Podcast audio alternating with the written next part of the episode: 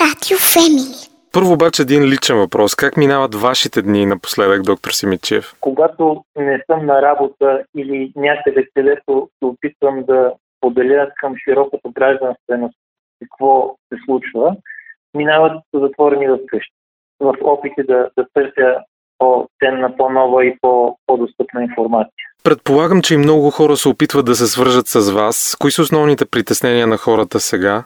Основното притеснение, което най-често е причина за, за връзка е а, когато човек има някакви оплаквания, може дори те да са доста дискретни, гърло или температурка малко или нещо от този сорт, дали не е коронавирус, а, какво да се прави, на къде да отида, защото явно усещането не е много, така, много ясно какво се прави в такива случаи.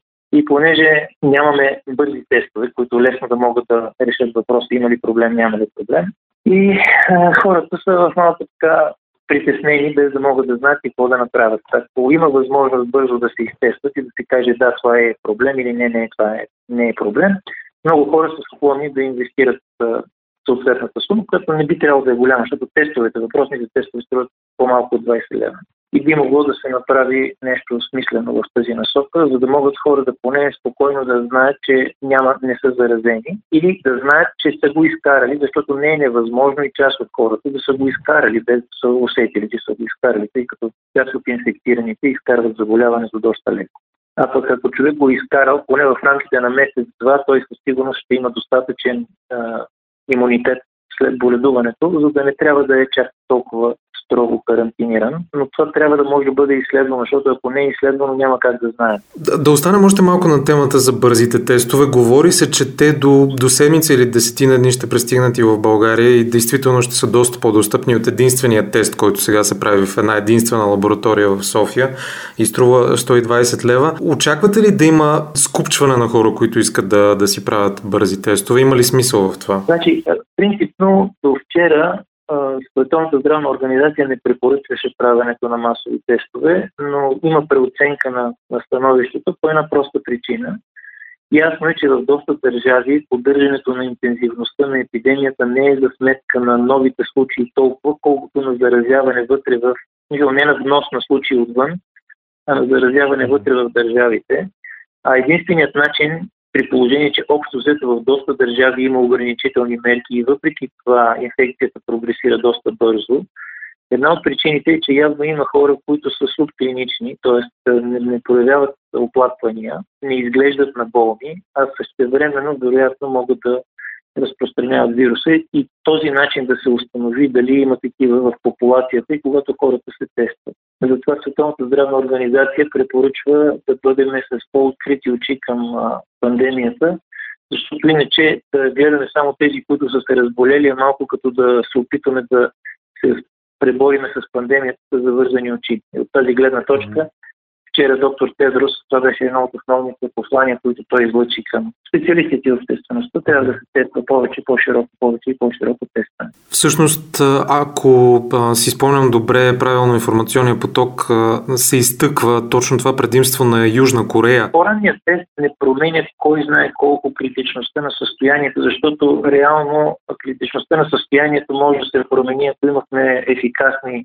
терапевтични средства има протокол от няколко такива средства, които се използват, били са използвани и в Лухан, и в Южна Корея, но не мисля, че това е нещото, което основно води до това, че смъртността в тези държави е ниска. В Южна Корея, в Сингапур, в Хонг-Конг, защото тези държави прилагат различен комплекс от мерки, които ограничават възможността за инфектиране между хората. Защото това е вирус, който е с доста висок индекс на заразяемост, т.е. контагиозен индекс.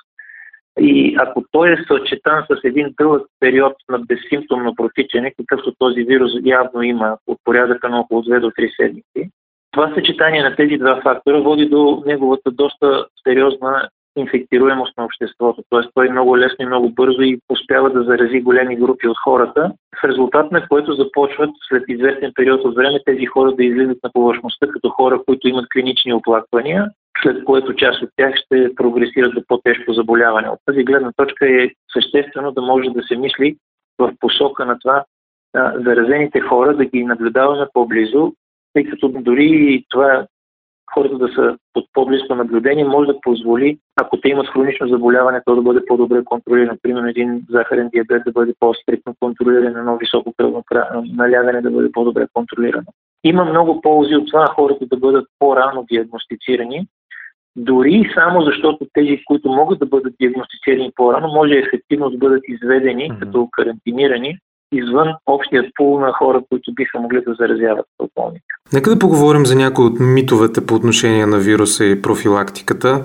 Сигурен съм, че сте се срещали вече с а, част от тях. А, някои от тях са в особено голяма концентрация и онлайн, където а, хората прекарват още повече време в момента.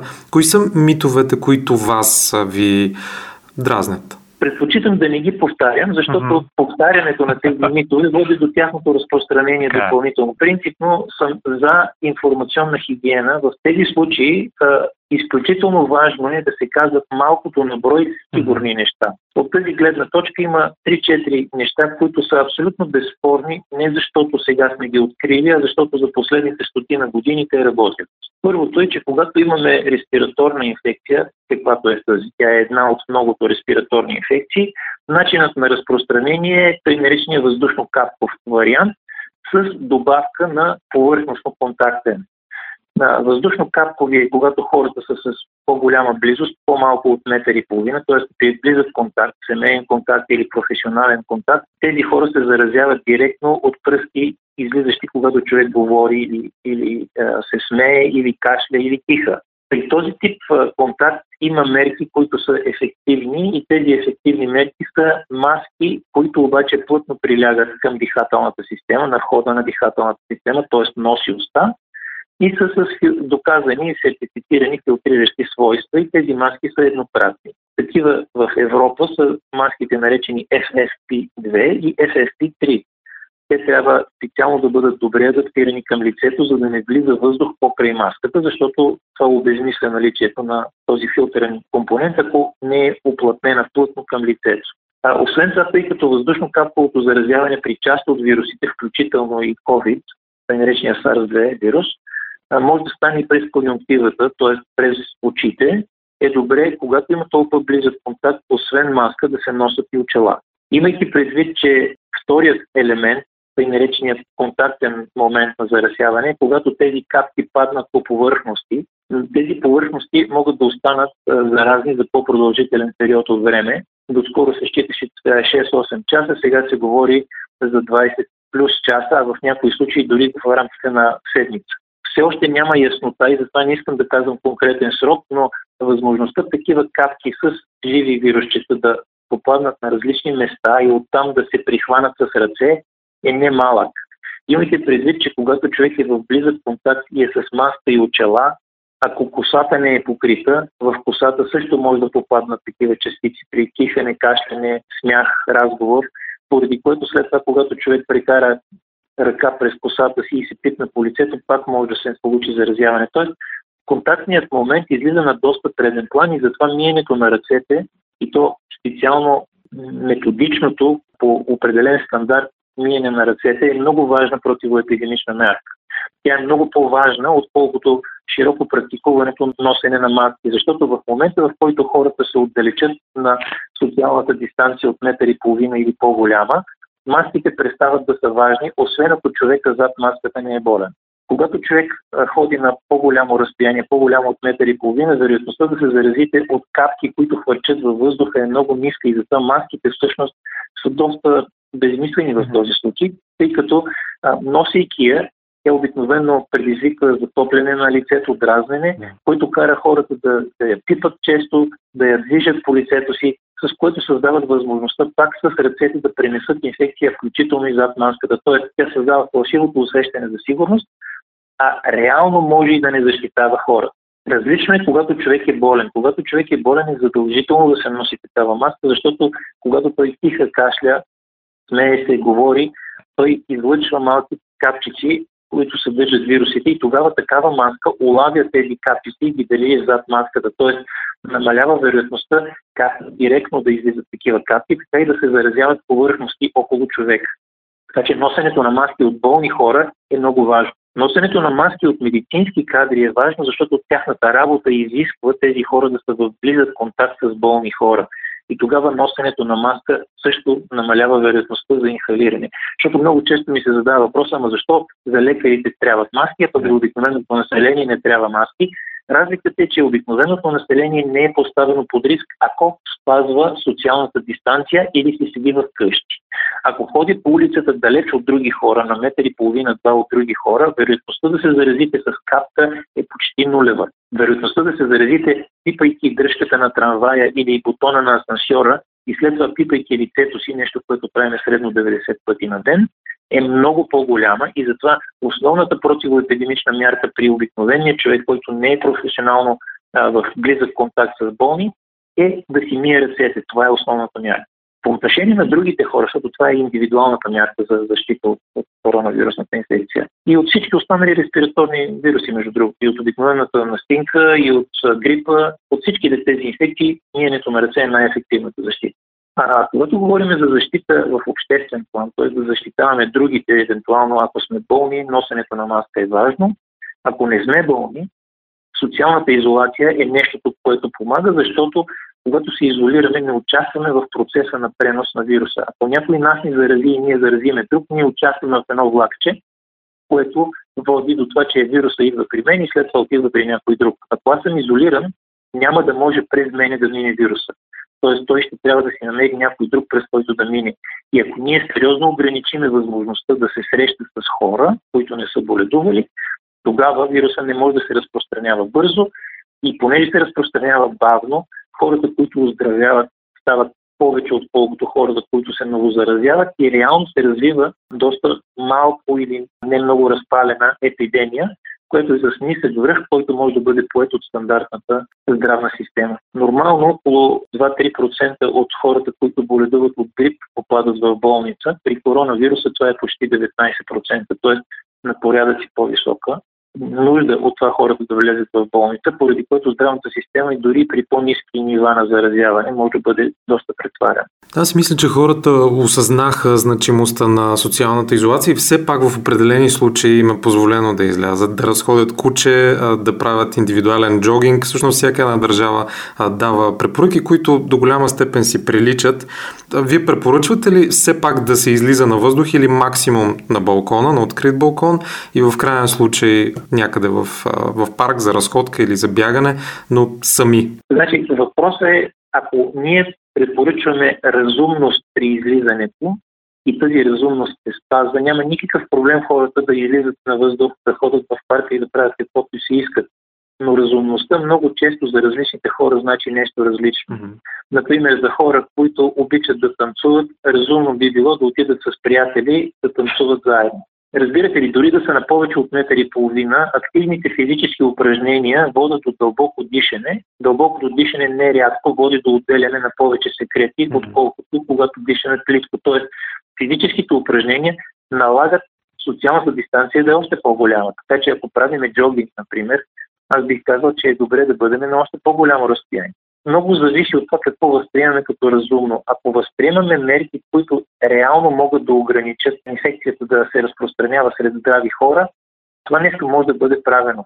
Излизането навън в парка на зелено не е никакъв проблем, стига да не създаваме риск да се заразиме ние или да заразим други хора. А разумно ли е да се правят прогнози за предполагаема заболеваемост и продължителност на епидемията или така само спекулираме и всяваме понякога паника? По отношение на това разумно ли е, отговорът ми е кратък, с бубуквен и се казва на е. Причината за нето е защото този вирус реално го познаваме от 3 месеца и малко. Той от края на ноември месец миналата година и реално започна да се говори за него декември месец миналата година. И ние сме едва март месец тази година, не знаеме много за него, не може да правим прогнози какво ще се случи. Имаме някои базисни параметри за това как той инфектира, колко човека се заразяват средно от един човек, колко човека вече са заразени, когато някой подсине в дадена здравна система, но всичко това е много относително, защото различните държави прилагат различни мерки за ограничаване на разпространението на вируса.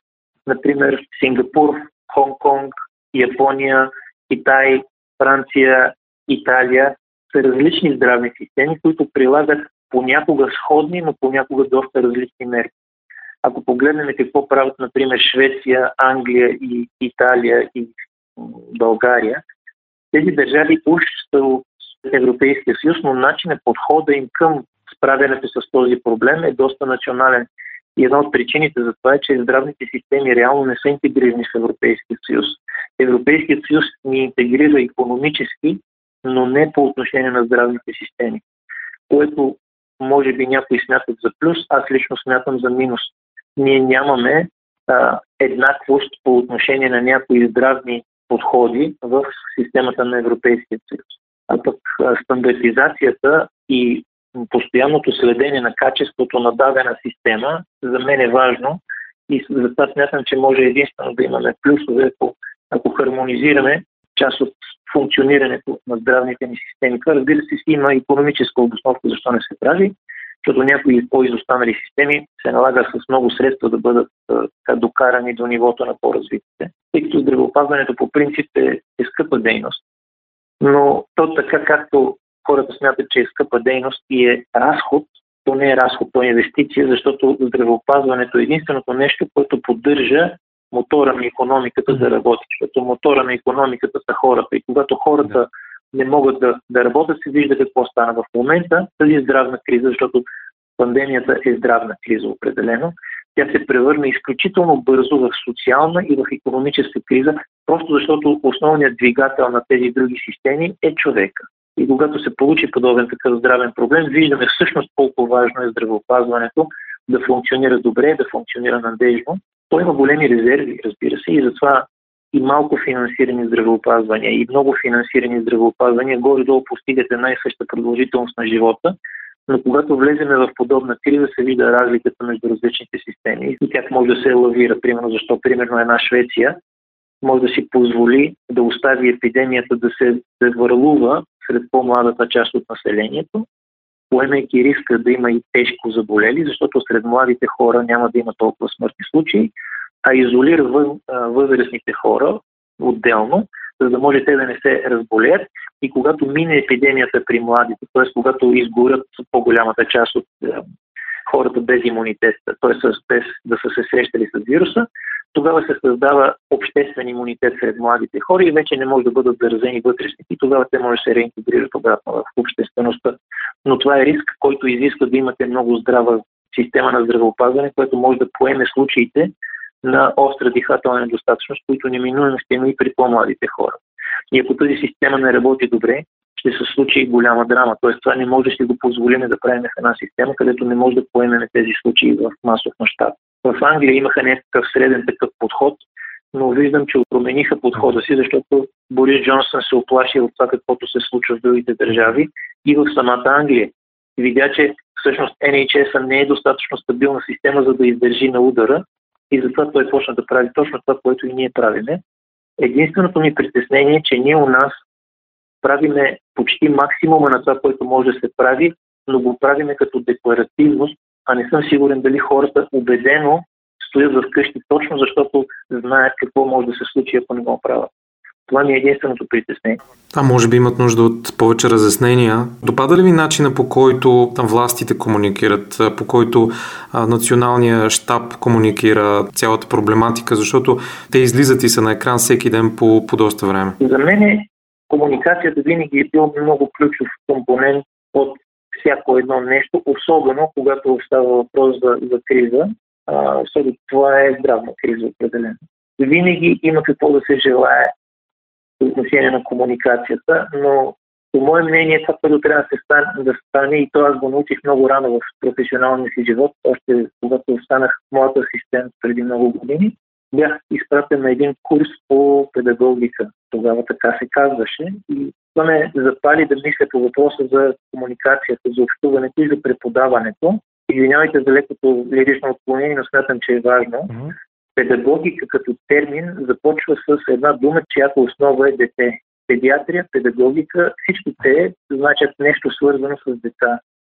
Когато общуваме с възрастни хора, начинът на комуникация е доста различен. Тоест, не може да говорим по един и същи начин на мънички деца и на възрастни хора, защото възрастните хора имат предварително доста свой собствен опит, мнение, усещания, културни наслагвания И тогава говоренето трябва да бъде доста различно и трябва да бъде насочено към това какво искаме тези хора да разберат. Защото говоренето на възрастен човек трябва да започне с защо това е важно. Преди да му кажеш какво трябва да направи, трябва да му обясниш защо това е важно. Mm-hmm. Това е нещо, което аз се опитвам да правя. Обиколих доста медии, не защото искам да ме излъчват някъде, а защото наистина смятам, че изключително, изключително важно е хората да разберат защо не трябва да контактуваме едни с други. Защото ако ние успеем за един месец, за 4 седмици да не общуваме никак, все едно, че сме затворени в, така, в истинска изолация, в истинска карантина, тази епидемия в България, вътрешната епидемия ще угасне. И ще трябва само и единствено да проследяваме да не си внесеме нова през граници, което не е толкова труден проблем, защото през границата движението не е толкова интензивно. Там може да приемаме мерки, ограничителни, които са доста по-елегантни и в рамките на месец, месец и половина економиката да започне да се връща към нормата. Когато тези мерки не се спазват, т.е. изолационните мерки не се спазват, ние реално уж прилагаме мерки, но те не се спазват, в резултат на което на практика нямаме такива мерки и инфекцията си върви все едно, че нямаме такива мерки, защото вируса не се интересува дали сме декларирали, че имаме мерки. Той се интересува от това дали хората си общуват помежду си. Затова смятам, че комуникацията задължително трябва да започне с защо, а не с какво. По тази причина аз опитвам наистина да, да общувам максимално в всички възможни достъпни за мен канали, за да обясня на хората защо е добре да си мият ръцете. Мисля, че го направих и този път. Защо е добре да се изолират социално. Защото правейки това, те реално помагат на себе си, мийки си ръцете и на всички останали, изолирайки се вкъщи. Да се върнем отново в здравната система, в голямата машина. Думите интубация, обдишване и респиратор не са били толкова използвани от времето на сериала Спешно отделение през 90-те. Какво трябва да знаем за апаратите, които снабдяват тялото с кислород? Защо са толкова важни? Не е необходимо да знаете много за тях, необходимо лекарите да знаят много за тях. в смисъл, това, което са тези апарати, те са апарати, които подпомагат дихателната система да си върши работата, да поема кислорода от околната среда и да го вкарва в кръвта, за да може всички органи на човешкото тяло да функционират.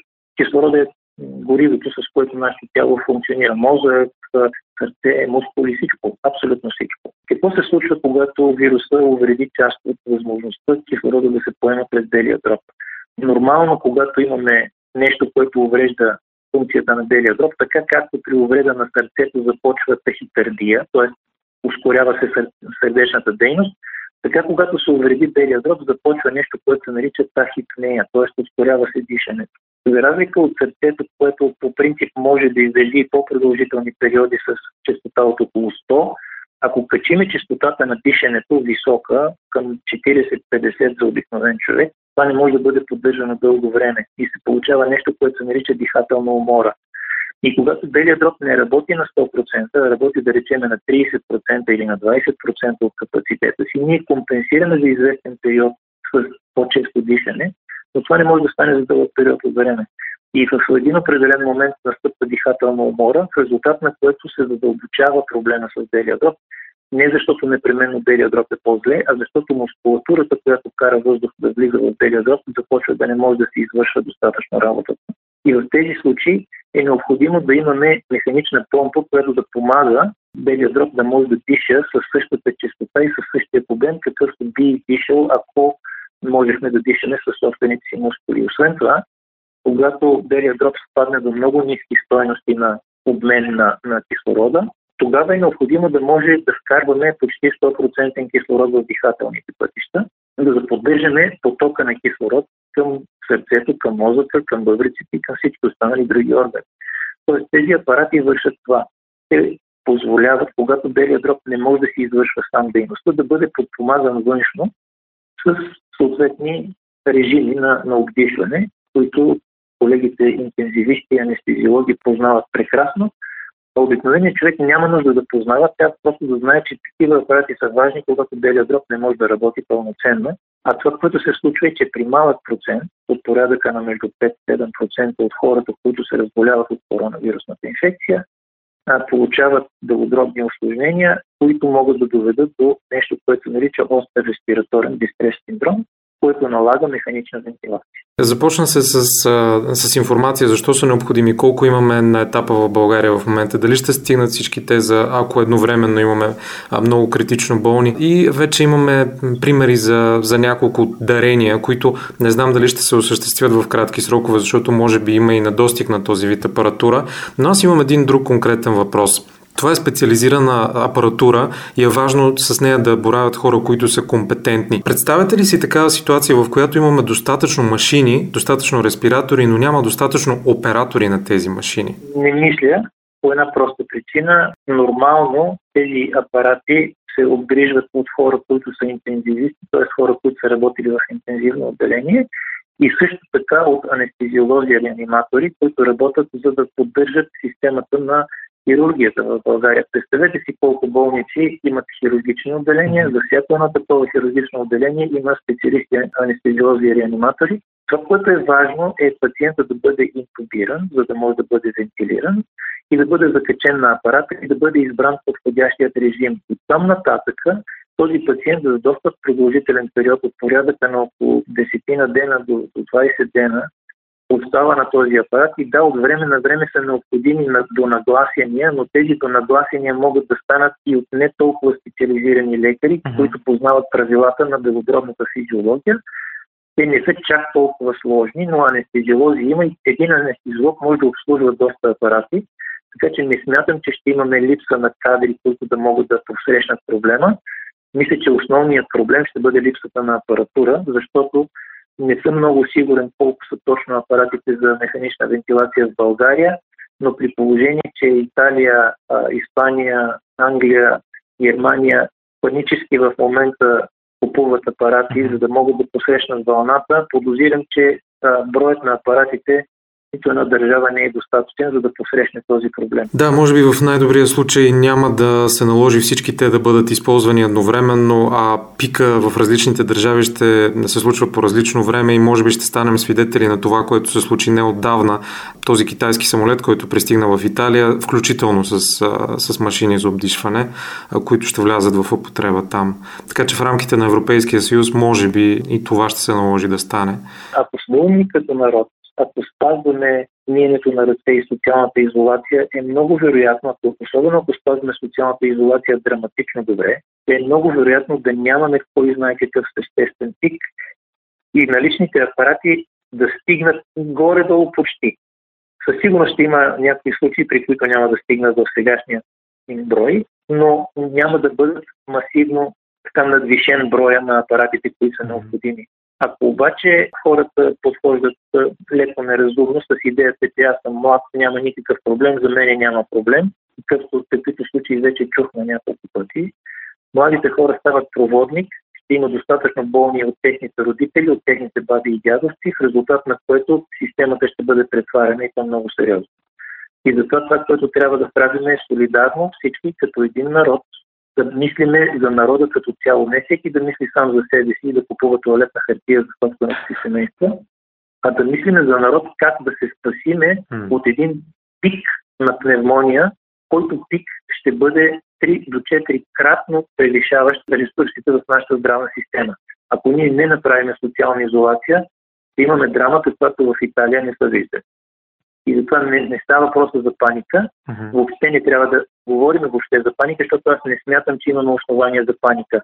Заболяването в 80% от случаите, особено при по-младите хора, протича безобидно.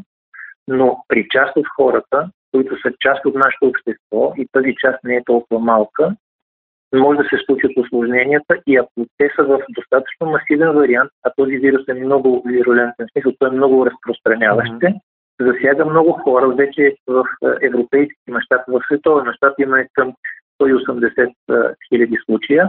Нито SARS, нито MERS, които са същият вариант на по-предишни вируси и по-предишни пандемии, не са стигали до това ниво. В най-добрият случай MERS стигна до две държави. В най-добрият случай SARS стигна до 14 държави този стигна до 168, мисля, че може би са вече и повече, uh-huh. от 190 държави в света. Практически вече има много, много малко държави, в които нямаме тази нова инфекция.